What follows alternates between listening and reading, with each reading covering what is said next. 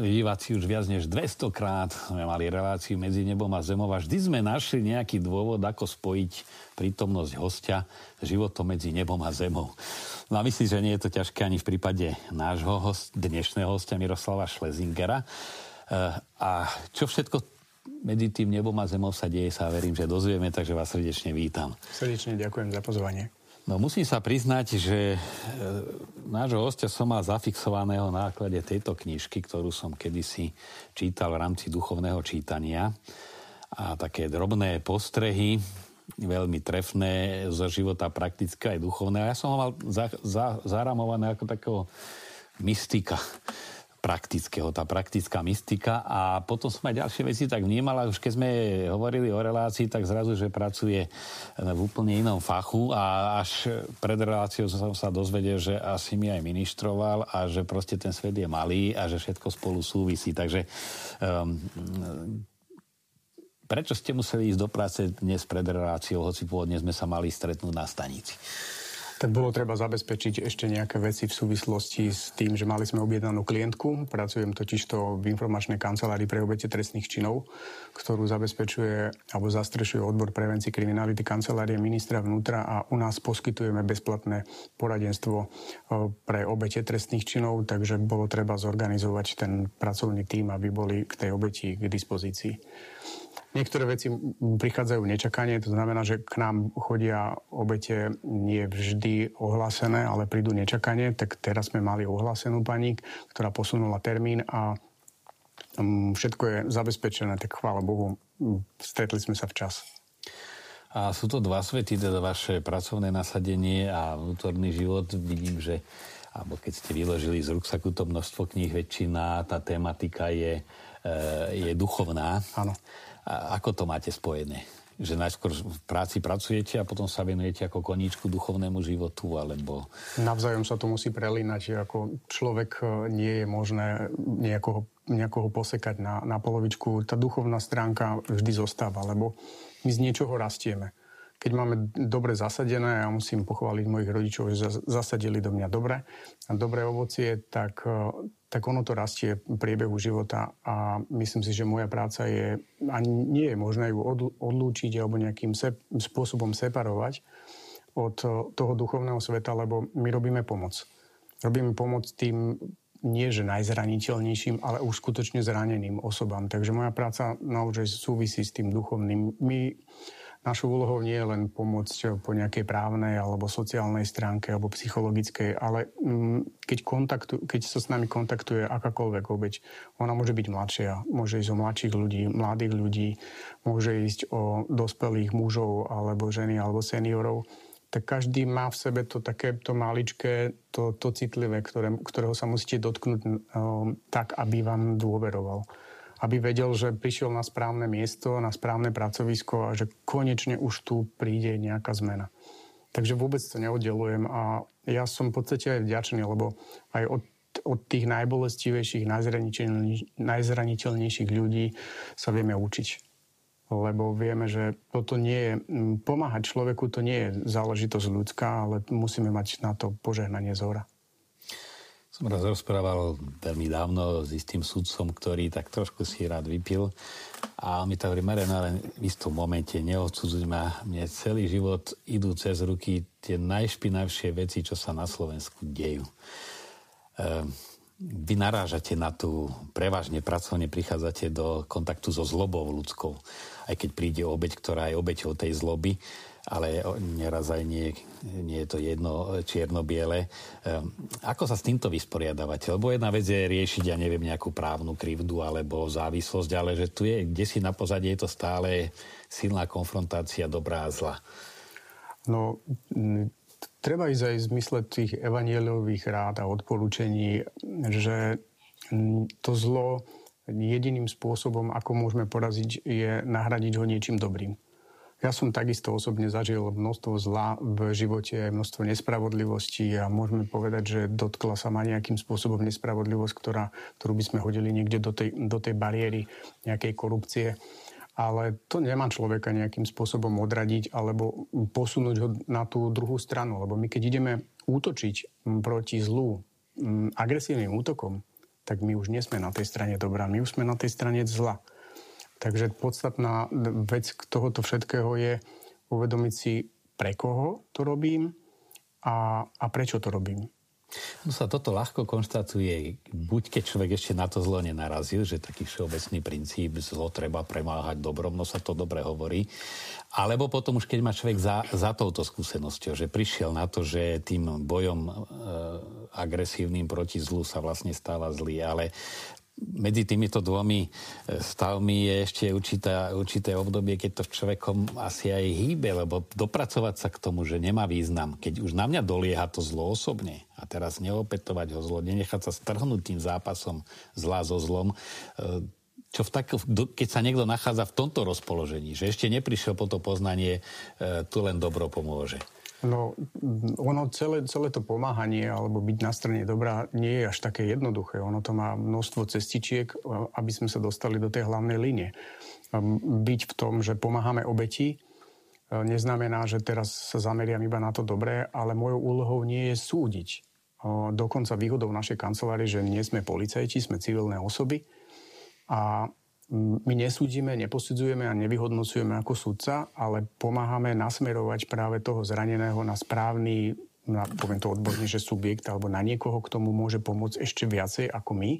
Môže to byť napríklad policia, môže to byť, môže to byť právnik, môže to byť advokát, Môže to byť dokonca, no, môže to byť dokonca kňaz, ktorý pomáha zraň, riešiť jeho zranenie, ale neznamená to to, že ja budem teraz e, priklonený na stranu obete, áno, treba ho poriadne zlinčovať a podobne. To už to, nie, jednak to nie je pomoc a druhá vec, nie je to ani etické z našej strany, aby sme také, takýmto spôsobom pristupovali, ale postaviť sa na, na tú stranu obete tak, aby, aby sme ju zdvihli nie, aby sme ju dostali do toho, do toho hnevu alebo niečoho podobného, ale ako, sa, ako docieliť ten, ten správny výsledok. Lebo pomoc obeti len tým spôsobom, že áno, páchateľ bude odsudený, to nie je pomoc. To je, to je vyhratý boj, ale boje sa nevyhrávajú len tým, že ja vyhrám, ale ja vnútri na, na, nadobudnem pokoj. Poznám sám tú skúsenosť byť v pozícii obete, akým spôsobom, ako ťažko sa prežíva to, keď vás sklame výrok vyšetrovateľa, výrok možno prokurátora a ťažko to nesiete, lebo vy viete, že tak to bolo. Ale vyrovnať sa, takže dôležité je aj vyrovnať sa.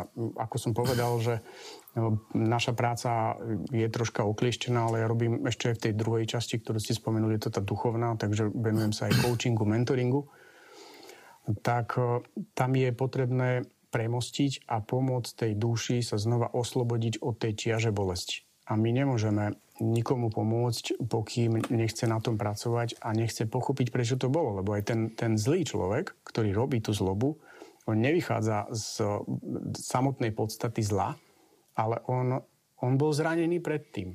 Ako tých prípadov by som vedel uviezť množstvo. Napríklad e, muž, ktorý týra svoju manželku, možno v minulosti bol hrozne týraný svojim otcom. Jeho jediný problém bol to, že prečo sa to vôbec stalo, prečo ho týral, že neodpustil, nepochopil, stále nesie svoje zranenia a on tie zranenia následkom možno skratových situácií, ktoré mu samozrejme spôsobil ten otec, um, on ich premostil a preniesol ich do svojho života. Takže ak sa na neho chceme pozrieť možno uzdravujúcim spôsobom, tak si treba povedať, že čo chcem dosiahnuť, lebo každý z nás je zranený. Úplne každý z nás. A je jedno, kto to bol. Ale všetky zranenia nesieme z minulosti.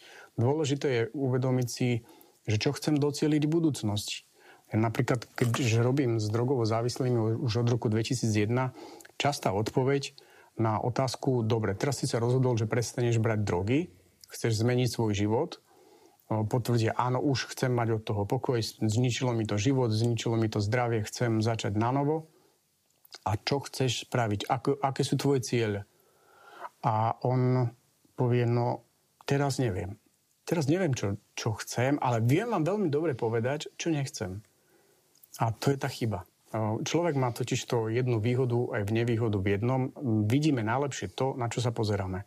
Ak, ak sa ten mm, zranený človek pozera iba na to, čo nechce, tak jednoduchá predstava. Nechcem byť ako môj otec, nechcem byť moja, ako moja mama, lebo spôsobili nejaké závislosti alebo krízy, tak si povie, že dobre, tam nechcem ísť a blížim sa k tomu. Tuto je priepasť a ja tam nechcem ísť. Nechcem tam ísť, ale idem sa pozrieť, ako hlboko je tá prípasť. A ja tam spadnem. To je realita človeka, ktorý nevie, čo chce, ale vie, čo nechce.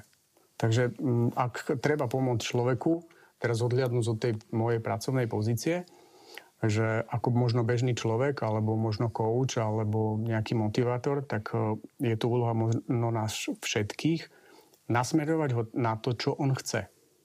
Druhá, druhá vec, keď hovoríme o, o zraneniach, tak e, existuje ešte ďalšia množstvo ľudí a by som dokázal sa zastať až také myšlienky, že väčšina ľudstva možno 80% ľudstva, je v súčasne v takom stave možno až na hranici vyhoretia alebo vyhorenia, eh, lebo oni si neuvedomujú, kto sú, kto sú, prečo sú. Tak mnoho, mnoho, ľudí. Ja viem veľmi, kto, kto som a viem, prečo som a podobne. Dobre, ale dajme si teraz otázku. Povedz, povedzte mi 5 svojich dobrých vlastností.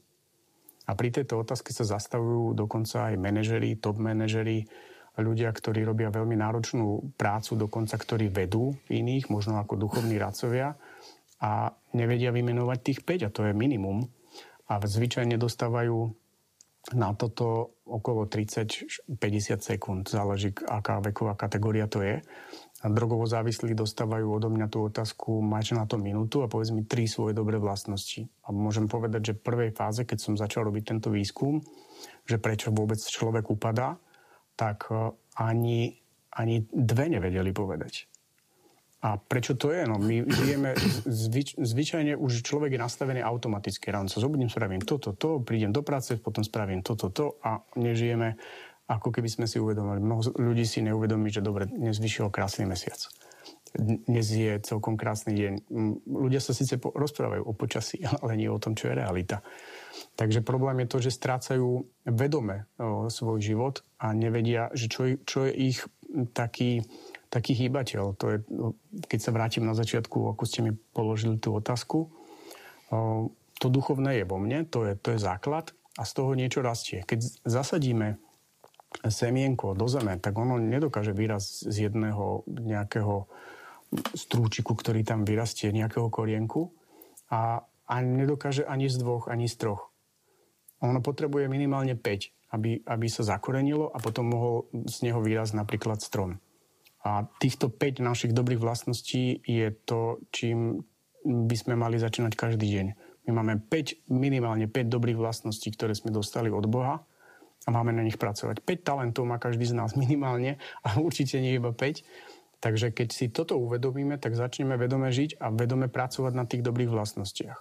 A čas teraz napríklad, keď robím keď pomáham ľuďom z umeleckého prostredia, keď sa ich pýtam, povedzte mi nejakých 5 hodnôt, ktoré vám hýbu život, okrem tých 5 pozitív, tak ja som často prekvapený, keď príde niečo ako vyhoretý umelec, tak povie, že množstvo nejakých pozitív, možno, ak sa do toho dostane, ale on si nespomenie medzi hodnotami, vlastnými hodnotami, že on má dar umenia. Že on je umelec na to zabudajú. Takže už vidím, že kam sa dostal. Veriaci človek, ktorý príde a povie, že ja som vyhoretý a neviem kam, kam so svojím životom a neviem, čo mám robiť a možno stratil vzťah, tak mu poviem, povedzte mi hodnoty. A on nepovie, že má vieru. My mu môžeme mať ako maličku možno, že pol horčičného zemienka, lebo neprenášame hory, ale zabúda sa na to, veď to je dar. Veď keď nám všetko zoberú, tak nám zostáva aspoň toto, aspoň to, keď povieme, že sme veriaci, tak aspoň to malinké horčičné semienko, na základe ktorého sa môžeme odvolať, Bože, ja už nemôžem, pomôž mi. To je... Spomenuli ste domáce násilie, to je jedna z takých okrídlených tém. Eh, aj v súvise s pandémiou sa konštatuje, že teda veľmi stúplo štatistiky to ukazujú domáce násilie. A obyčajne takmer vždy sa hovorí o násilí mužov na ženách. E, ja som tak viackrát od mužov, od takých zemitých chlapov počul, ale však prečo sa nehovorí aj o násilí žien na mužoch? Oni niekedy síce veľmi elegantne vedia tak týrať človeka a do takej zloby ho dostať, že on treba vyletí agresívne, ale to, že mu praskli nervy, nie je jeho vina. No, že ako toto vidíte? No, s tou vinou je, možno by som išiel tak troška opatrne, lebo vina to každopádne je, lebo my by sme nemali vytvárať podmienky k tomu, aby to vznikalo. Mm, to sú už stereotypy, že necháme tomu našemu partnerovi, partnerke vytvoriť také prostredie, aby bol možno, že nad nami. Lebo vyvyšovať sa to je samozrejme už niečo, že ideme do zloby. A nemá to vôbec patriť ani k partnerstvu. Partner nie je moje vlastníctvo, alebo ani partnerka nie je moje vlastnícttvo. Ak hovoríme o láske, je tam rovnocennosť. A ak hovoríme o zodpovednosti, v, voči tým, tým krízam, tak určite ja súhlasím s tým, že môžu byť vyvolané, ale takisto hovoríme o zraneniach. Aj tá žena, ktorá vytvára konflikty, často je to osvojené. Nechcem byť ako moja mama. Nechcem byť... A už, už uh, najväčší, najväčšia uh, krivda alebo úražka nastáva v par, u partnerov, ktorí majú takéto konflikty, keď im povie, ty si ako tvoja mama, ty si ako tvoj otec Hej. a podobne. A prečo sa ich to tak dotkne? Lebo oni to vnútri cítia, že to je fakt. Ale nechcú s tým bojovať. Takže ak hovoríme o tomto, o tom násilí, tom psychickom násilí, lebo máme v rámci našej práce sa stretávame aj s psychickým násilím, ktoré je ťažko dokazovať, ale to je možné, tak to psychické násilie si musíme naozaj, ako ja, ja ako obeď, muž ako, muž ako obeď, ženy, ktorá je príliš, nazveme to krásne, že priebojná, alebo chce dominovať, tak on si musí vytvoriť ten, ten iný status, že nebudem dávať možnosti na to, aby, aby sa ma to jednak dotklo, jednak aby to nevznikalo. Sú samozrejme už naozaj konfliktné vzťahy, kde tomu nie je možné prejdísť, ale teraz dajme si otázku, položme si ruku na srdce, ako intenzívne sa modlí za tú ženu, aby sa zmenila. Niekto povie, ja už sa nedokážem za tú osobu modliť no tak to už je stav vyhoretia a to treba naozaj tú duchovnú pomoc kniaza, kedy by mal začať e, pre ňu obetovať. Jedna z dôležitých vecí je nereagovať okamžite na niečo. A poznám výrok jednej reholnej sestry, ktorá založila komunitu Čenakolo, to je pre drogovo závislých, ktorá odporúčala práve ženám, ktoré sú konfliktné, že aby dodržiavali pitný režim. Tak sa pýtali, ale veď ja pijem, veď to je všetko v poriadku. A ona povedala, no tak dobre, tak, ale keď máte konfliktného partnera, on príde ten s alkoholom a začne vás nejakým spôsobom iritovať, tak sa napite tej vody, ale neprehltnite. Držte tú vodu. A že čo potom? Ale on ma irituje. Tak držte tú vodu, prehltnite ak znova, tak znova pite. To, to znamená, samozrejme, netreba sa zavodniť, ale je to, je to len taký, je to spôsob toho, že my dávame príčinu k agresii tej druhej strany, a teraz nemusíme hovoriť o, možno o partnerských krízach, ale celkovo, že aj o nejakom násilí, aby sme nedali podnet k tomu, že idem hneď reagovať.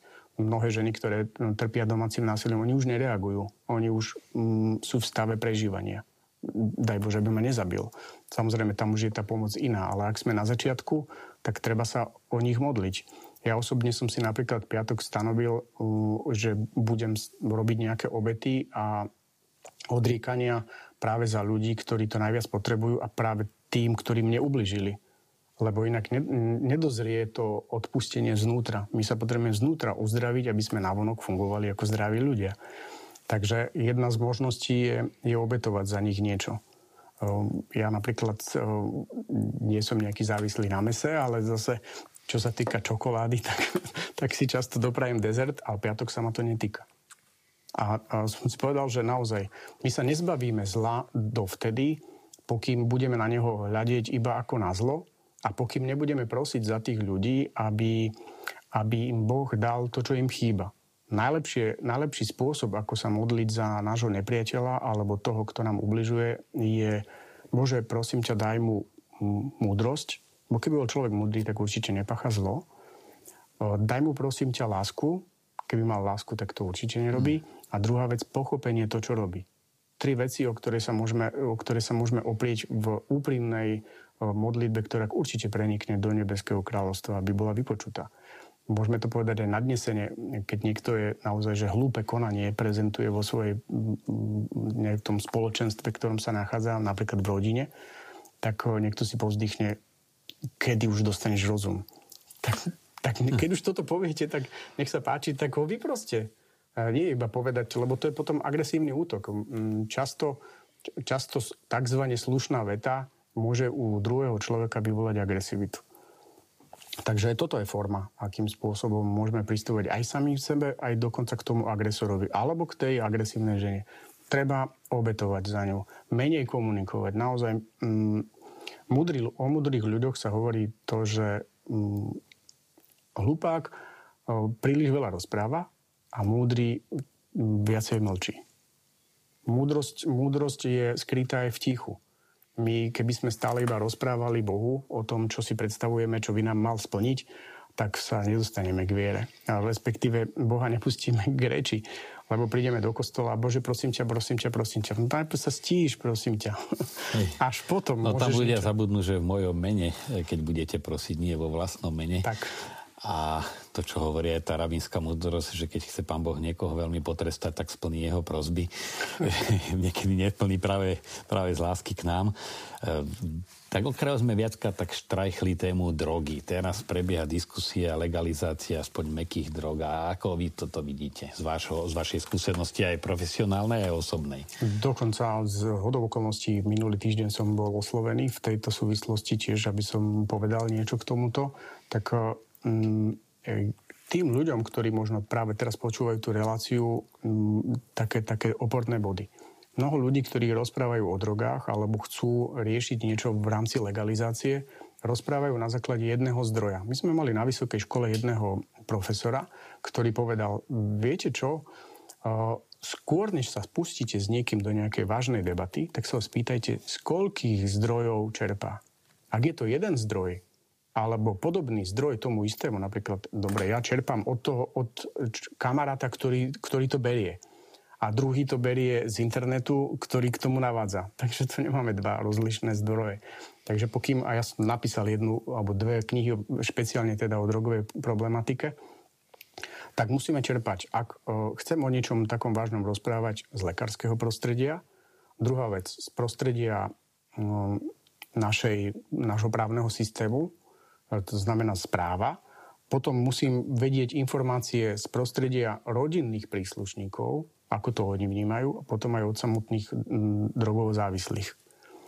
Ale už aj od tých, ktorí chcú abstinovať, nie len od tých, ktorých to berú. Takže a keď by som sa mal vyjadriť k tejto téme, tak môžem povedať, že tento balík služieb a informácií mám za sebou že mne priamo, mňa viac menej vyškolili no, ľudia, ktorí mali problém s drogami, ktorých sa dotkli problémy s drogami a ktorí riešia problémy s drogami. A dokonca medzi nimi boli aj tí, ktorí sú tzv. druhostupňoví dealery, lebo druhostupňový dealer je ten, ktorý aj berie, aj predáva. Prvostupňový je, ktorý iba predáva, lebo vie, čo to je.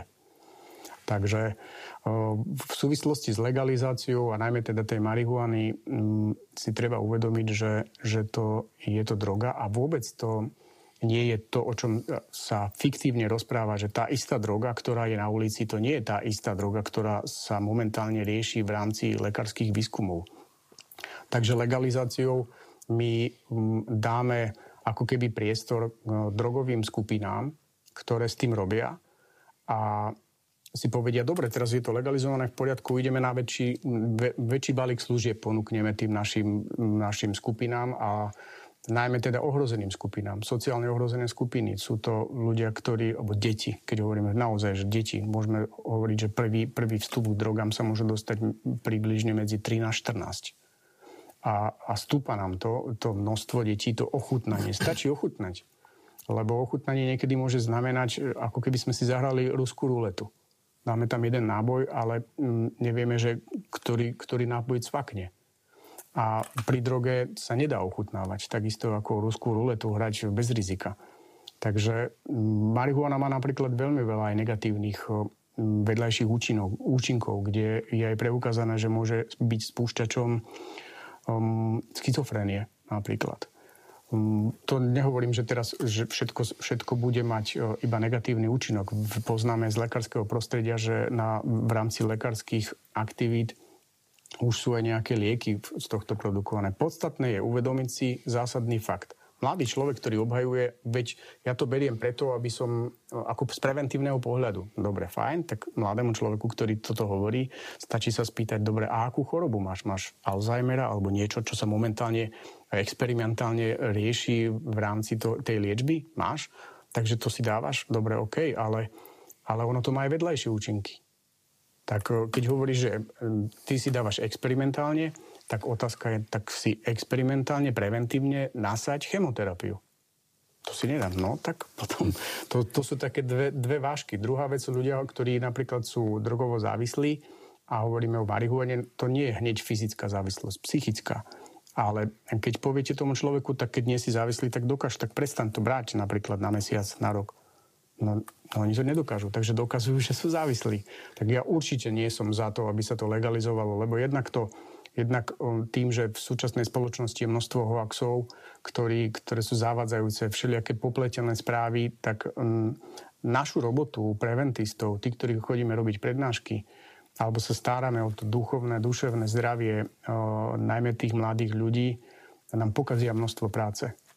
Legalizácia, mm, keď chcú riešiť niečo, najprv treba k tomu naozaj zaujať tú spoločenskú diskusiu, ale spoločenskú diskusiu nie s drogovo závislými alebo oddanými tomu, ale rozprávajte sa s ľuďmi, ktorým to zničilo ľudské životy, ktorým to zničilo rodiny. Tí vám povedia najlepšie, akým spôsobom, že marihuanou to začína. To je vstup do ríše drog. Niekto povie, ja beriem niekoľko rokov. Poznám človeka, mladého muža, ktorý mal 28 rokov a povedal, 6 rokov som robil s marihuanou. Robil koláčiky, masielko a všeličo z toho riešil, predával to a re, mal závislosť len na tomto. Povedal, že on si to ukotví. Po 6 rokoch, ako keby sa niečo v ňom zlomilo, a vyskúšal priebehu týždňa veľké množstvo drog a upadol. On keď prišiel na stretnutie drogov závislých, on bol úplne troska. Vedľa neho sedel 14-ročný mladý muž, gymnazista, ktorý bol maximálne super, že ja to mám pod kontrolou, všetci majú všetko pod kontrolou, ale, ale neuvedomujú si kam. A on mu povedal, pozri sa na mňa, ako vyzerám. Chceš tak vyzerať? Skonči s tým skôr, než, než sa dostaneš do tohto.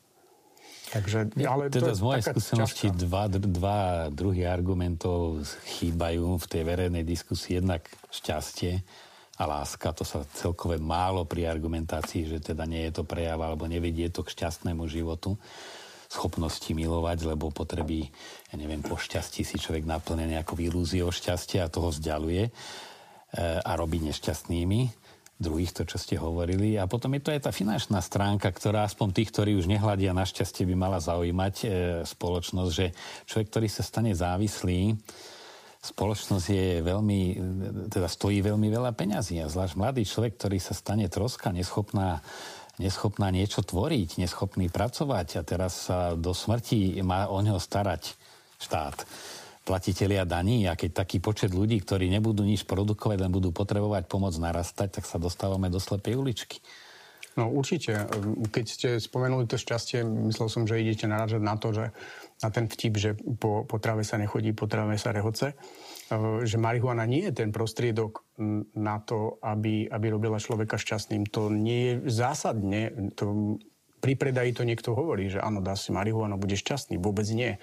Práve, že keď, je človek, keď berie človek marihuanu v tom, v tom depresívnom stave, tak, tu, tak ten depresívny stav natoľko umocní, že on, on môže sa pokúsiť spáchať samovraždu.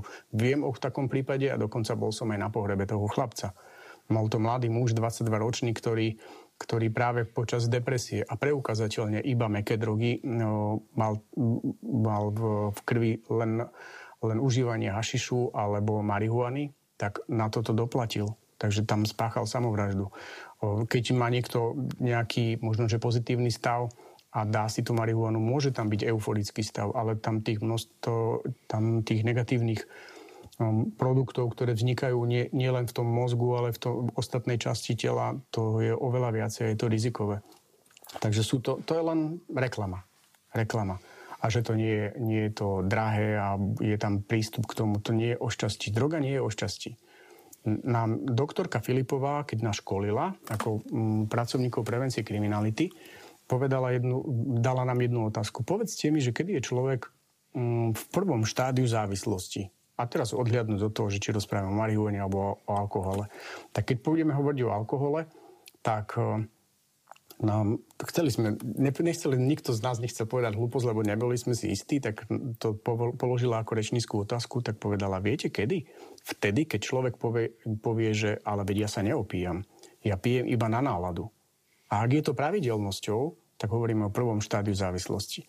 Lebo ak ja sa cítim, cítim dobre v spoločnosti, ktoré sa nachádzam, napríklad v spoločnosti priateľov, ak budeme hovoriť len o mládeži alebo mladých ľuďoch, tak o, ak si tá dotyčná osoba potrebuje vypiť na to, m, aby sa uvoľnili nejaké tie o, hormóny alebo to, to šťastie, alebo že by sa mu rozviazal jazyk a začal by viacej rozprávať, tak to, to nie je dobrá spoločnosť. Alebo treba sa pozrieť na seba a do seba a položiť si otázku, povedz mi 5 svojich dobrých vlastností, aspoň máš na to 40 sekúnd.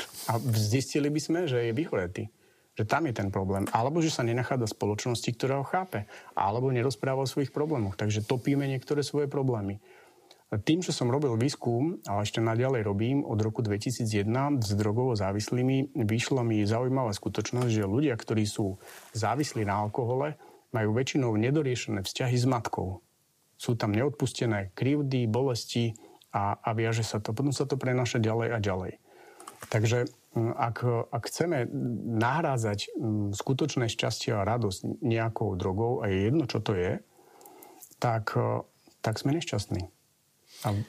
a taká trošku aj zmena, ani nie posúv, te, posúv teda naše diskusie.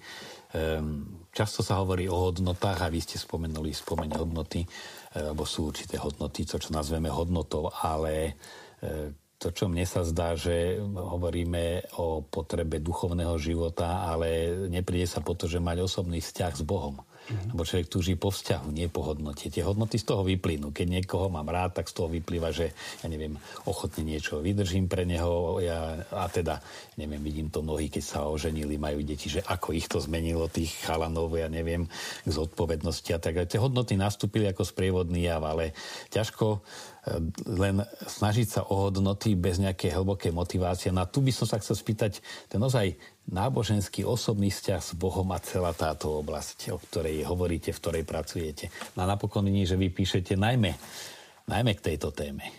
Odborne aj k problematike, ja neviem príčin, prečo niekto droguje, ale skôr ponúkate, ponúkate východisko tom osobnom vzťahu s Bohom. No, ak chceme, ak chceme, dajme tomu, vyčistiť tento stôl, tak najprv by sme museli odstraniť všetky knižky. A to isté je v človeku. Človek tam má množstvo zranení, ktoré sú tam a musíme sa dopatrať toho čistého stavu. Lebo keď to dieťa príde, tak ono je čisté. A keď hovoríme o dedičnom hriechu, stále hovoríme, že dieťa nerobí zlo preto, lebo ho chce, ale preto, že nevie, prečo, prečo robí to, čo robí. Dokonca samotný rodič môže vyhodnotiť jeho správanie, že ono je zlé. A prečo? Lebo neplní jeho predstavy. to často je aj v partnerstve. Takže ak hovoríme o, o duchovnom svete, tak aj ja si musím vyčistiť. To znamená, že každý máme nejaké to zranenie a idem ho čistiť. O, treba sa stišovať, lebo v tichu nájdeme Boha. To už v starom zákone nám hovorili, že kde, kde ten prorok hľadal všade Boha. A on bol v tichu. Takže my sa musíme utišiť. Tak aj ja hľadám, hľadám ticho, potrebujem ticho na to, aby som sa utišil jednak z, vypočutia množstvo trápení, ktoré počujeme v práci od obetí a nie sú to ľahké veci, najmä keď viete, že vy, vy to nemôžete riešiť, vy nemôžete vypočúvať, vy nemôžete odsúdiť človeka alebo ho v úvodzovkách vyhnať z bytu, tak um, aby sme neprepadli, alebo aby, keď ho mám hovoriť o sebe, aby som ja neprepadol tomu zlu, tak musím sa stišovať a musím hľadať zdroje a rozprávať sa s ľuďmi, keď to poviem, že podobnými ako vy. Ja potrebujem mať kontakt s človekom, ktorý má takisto vieru, aby som doplnil svoj pohár, ktorý, ktorý je možno, že vyprázdnený zase niečím duchovným. Takže... A ako tam rozlišiť relax, lebo človek, ktorý je relax, proste aby si mysel odpočinula, aby sa upokojila a ticho ako stretnutie. Lebo no. nevždy to je, mnohí relaxujú, prídu po to, že musím vypnúť, musím sa stíšiť, musím si nejakú peknú hudbu pustiť, vytvoriť zátiše. Sú to dobré veci, Áno. ale ešte je to len cesta. No určite. Samozrejme, všetko je dar. Aj ten pokoj je dar. Ide o to, že ako hlboko po ňom túžime že čo je, čo je naša priorita. Vždy nám Boh ponúkne množstvo vecí.